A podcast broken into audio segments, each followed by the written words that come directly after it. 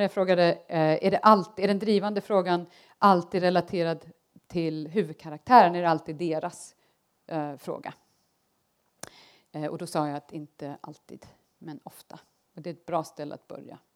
Att om man har tre, fyra, fem huvudkaraktärer, eh, att försöka hålla koll på det. Vi ska fortsätta med det här sättet att arbeta en liten stund, så jag hoppas att det blir tydligare. Så vi har en yttre huvud, dramatisk huvudfråga som handlar om handlingen.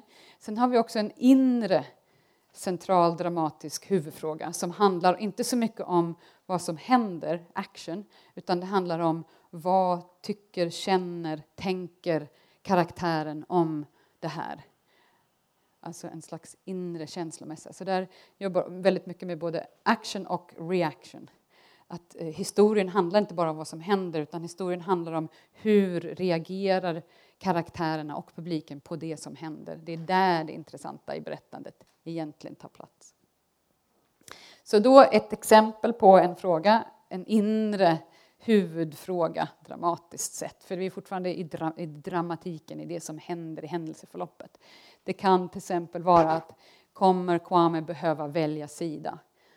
I den här eh, låtsasserien så är han en väldigt, väldigt duktig eh, detektiv men eh, ju mer han går in i den här mordgåtan desto mer eh, nystas det upp att det är inga lätta moraler som finns. Så han hittar mer och mer om um, hemska saker som har gjorts och som han känner det är jobbigt att uh, han plötsligt känner sig inte alls klar längre med sin egen etik som eh, detektiv. Så kommer han behöva välja sida. Och vad betyder det? då? Det kan betyda välja sida mellan um, mördare och uh, victim, offer eller välja sida i sig själv, ja eller nej eller välja sida i, um, i polis, uh, med poliskollegorna. Kanske det är någon splittring där. Så det kan ju betyda många olika sätt, men jag känner att på något sätt är det här eller en intressant huvudfråga för mig i hans inre resa. Att det här är någonting han kommer ställas inför igen och igen och han kommer få göra val om det här genom serien. Så det är en inre dramatisk huvudfråga. Och sen har vi då en, en eh, tematisk huvudfråga. Och vad vi ofta gör, vad jag ofta gör, att de dramatiska frågorna är specifika till det här som händer, till de här situationerna, de här karaktärerna. Men den tematiska frågan är ofta universell för, för alla.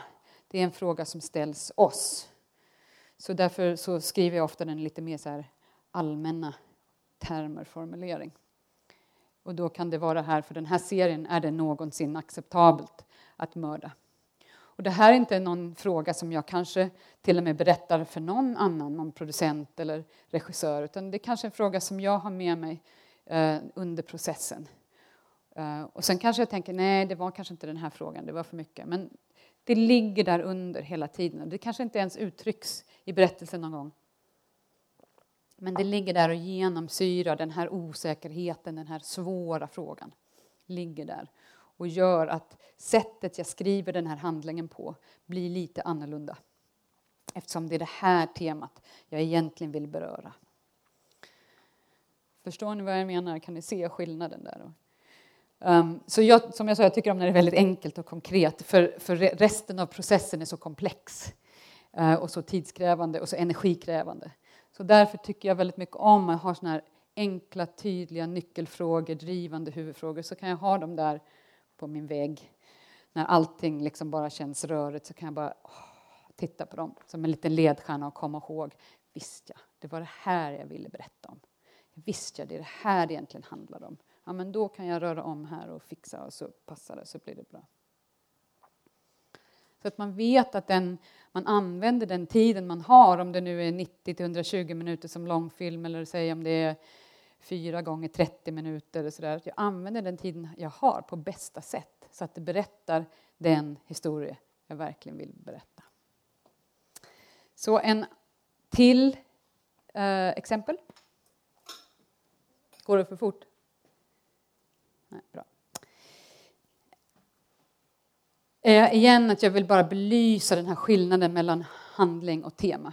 Och hur jag kan ha, för ofta när vi börjar skriva så kommer vi på någonting som händer, en situation eller vi kanske kommer på en karaktär som tycker något, någon känsla eh, och så ska det hända någonting. Men samma, som jag sa förut, då, samma eller lika handling kan vara helt olika berättelser beroende på hur jag berättade och vad jag själv har för grundfråga, för känslomässig grundfråga i det. Så här är ett litet exempel som är omarbetat från min bok.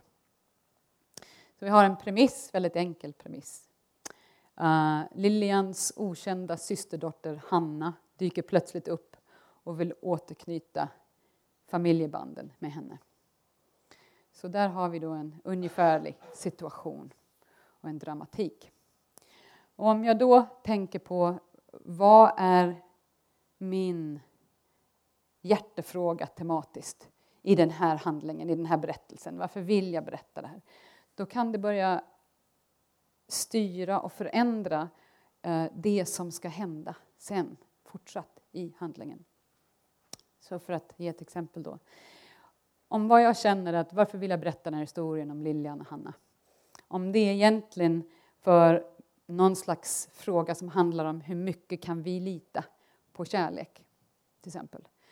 Då kan jag börja bygga en handling som leder från den här situationen till till exempel att eh, mycket av eh, dramatiken handlar om att Lilian har svårt att veta, ska hon tro på Hanne eller inte? Hon har aldrig hört talas om henne, men henne och hennes syster har inte haft kontakt på 25 år. Så hon kanske verkligen vill tro på det här, alltid längtat efter eh, att, att få liksom mer familjeband, men Ja, hon känner, hon, hon vet att hennes syster hon var, levde inget bra liv och hon vet inte riktigt, är det, är det någon som uh, kommer nu och har försökt liksom få komma in i hennes liv och varför? Och Hanna kanske säger saker som låter så konstigt, hur vet hon det? Och varför är hon här egentligen, vad vill hon liksom, vad vill hon mig? Så det är ju en, en eh, drama, dramatik där vi hela tiden liksom låter Lilian och publiken undra, kan vi lita på Hanna? Kan vi lita på kärlek? Vad är kärlek? Och då vet jag att om det är verkligen det jag vill berätta om, då väljer jag ju rätt scener, rätt situationer för att berätta om det. Så jag inte bara låter mig själv bara flyta iväg med all möjlig handling. Det kan man göra där i början, av nytt utkast och sådär. Men någon gång måste jag sätta mig ner och titta på alla pusselbitarna. Är det här de rätta pusselbitarna?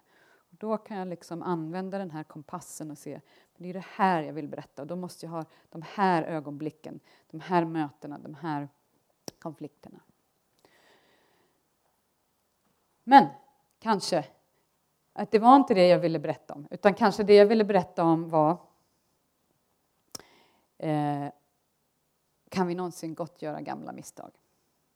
Det här är egentligen en historia där vi får reda under tiden på att Lilian och hennes syster Ebba eh, hade ett väldigt svårt förhållande. Eh, Lilian eh, tog Ebbas man och efter det så har de aldrig pratats vid igen. Och Lilian har försökt glömma det här men våndas väldigt mycket om det. Och hennes stora fråga till sig själv är att kan jag någonsin gottgöra det här? Det kan ju till och med vara så att Ebba har dött nu så hon kan inte prata med henne längre. Ehm, och är det någonting då att Lilian, när Hanna kommer in i hennes liv lite sådär på måfå kanske, att jag har hört talas om dig, och det var ju roligt och jag tänkte bara komma här och säga hej, liksom, inte något mer. Så kanske för Lilian blir det en eh, situation, en möjlighet att gripa tag i det här och, och säga genom saker de gör, genom saker de inte gör, uh, genom konversationer de har, genom liksom, sättet de dricker te tillsammans, att plötsligt så börjar det bli en historia som dukas upp som handlar om att Lilian vill ta den här chansen att på något vis försöka se, kan jag gottgöra det jag har gjort så jag inte behöver leva med det här dåliga samvetet? Finns det någonting Hanna kan hjälpa mig med? Och det kan ju vara så att Hanna vet om det eller inte vet om det. Och då kan vi börja bygga strukturen och tänka på när vill jag berätta för publiken att det här hände, det här, eh, för länge sedan. Kanske vi inte vet till att börja med, det kanske kommer sen efter 45 minuter. Eller kanske kommer på slutet. Eller, eh, och hur mycket vill jag att publiken ska veta om det här? Var vill jag att sympatin ska ligga? med Hanna eller med Lilian eller både och eller fram och tillbaka eller med Ebba. Eh, vad tycker Hanna om det här? Vill jag, liksom att den här, eh, vill jag ha att den här fantastiska relationen byggs upp mellan dem och sen börjar den bli grumsig och sårig för att ju mer det här kommer upp och blir det liksom någon slags repeat nästan av relationen med systern. Så igen då kan jag ju se att det är olika slags scener, olika slags tempo, olika slags form om jag vill berätta om den tematiska frågan. Och sen en tredje um, version Eh, kan vara att vad jag egentligen är intresserad av känner jag nu, det börjar liksom växa fram efter så här tredje utkastet så börjar jag känna att vad jag faktiskt tycker är mest intressant i den här historien som jag håller på att berätta, som jag inte visste om från början. För det är inte så att vi måste veta vad temat är precis i början, det kan ju växa fram, men vi måste ju liksom tänka på det, låta det ge plats, ställa frågor till oss själva. Då kanske jag börjar tänka att ensamhet, det är ju det är någonting som berör mig mycket i den här historien. Ju mer det växer fram, de här karaktärerna, desto mer känner jag att Lilian, hon är egentligen så oerhört ensam. Har varit de senaste fem åren och vet inte hur hon ska hantera det. Och då så kommer ju Anna in i hennes liv. Och Hanna kanske är någon som um, haft rätt svårt de senaste åren. Och hon har hört talas på något um, vårdhem om Lilian och Lilians syster och då tänker hon att det här kunde vara en ny chans för mig, ett nytt liv. Så jag låtsas vara hennes um, systerdotter. Och så kommer jag in här och kanske äntligen får jag ett lugnt liv där jag kan leva. Och då kan vi se här kanske att någonstans under historiens gång så börjar Lilian fatta det här att det är inte sant, hon är inte hennes systerdotter. Men vad gör hon då? Hon kanske inte vill eh, tvinga Hanna att berätta sanningen. Hon kanske vill ha sällskap. Hon kanske vill ha någon slags kontakt.